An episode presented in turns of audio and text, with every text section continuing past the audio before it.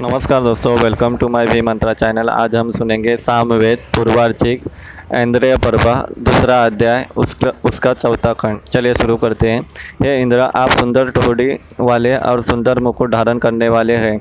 यजमान हवि देने में विशेष कुशल है। आपने दूध और जौ से बनाए हुए सोमरोज को ग्रहण किया। हे इंद्रा, आप अनेक प्रकार के वैभव वाले हैं। हमारी स्तुतियाँ बार बार आपके पास उसी तरह आना चाहती है, जैसे दूध वाली गायें बार बार बछड़ों की तरह और आती है।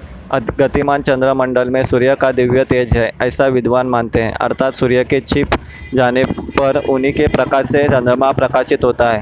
हे इंद्र, आप बहुत बरसात के रूप में जल प्रवाहित करते हैं, इस लोक तक पहुंचाते हैं। तब पुष्प पूछा देवता आपके सहायक होते हैं। वे पोषण करने में समर्थ देवता है।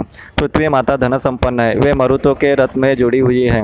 वे सब और पूजित है। वे अन्न आदि उत्पन्न करके अपने पुत्रों का पालन पोषण करती है। हे इंद्र, आप सोम के स्वामी हैं। हमने आपके लिए सोमरच निचोड़ कर रखा है। आप अपने हज़ारों घोड़ों से हमारे इस यज्ञ में पधारिए। आप जल्दी और बार बार पधारिए।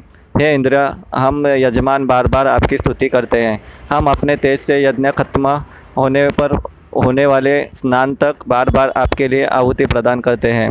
हे इंद्र, आप पालन करता है। हमने आपकी बुद्धि को अपनी ओर आकर्षित कर लिया है। यानी हमने आपकी कृपा प्राप्त कर ली है। अब हम सूर्य देव के समान प्रकाशित हो गए हैं। हे इंद्र, आपकी कृपा से हम धन धान्य संपन्न होकर प्रसन्न हो जाते हैं। हमारी गायों पर भी आपकी कृपा हो। वे भी अधिक अन्न और दूध देने वाली हो जाए।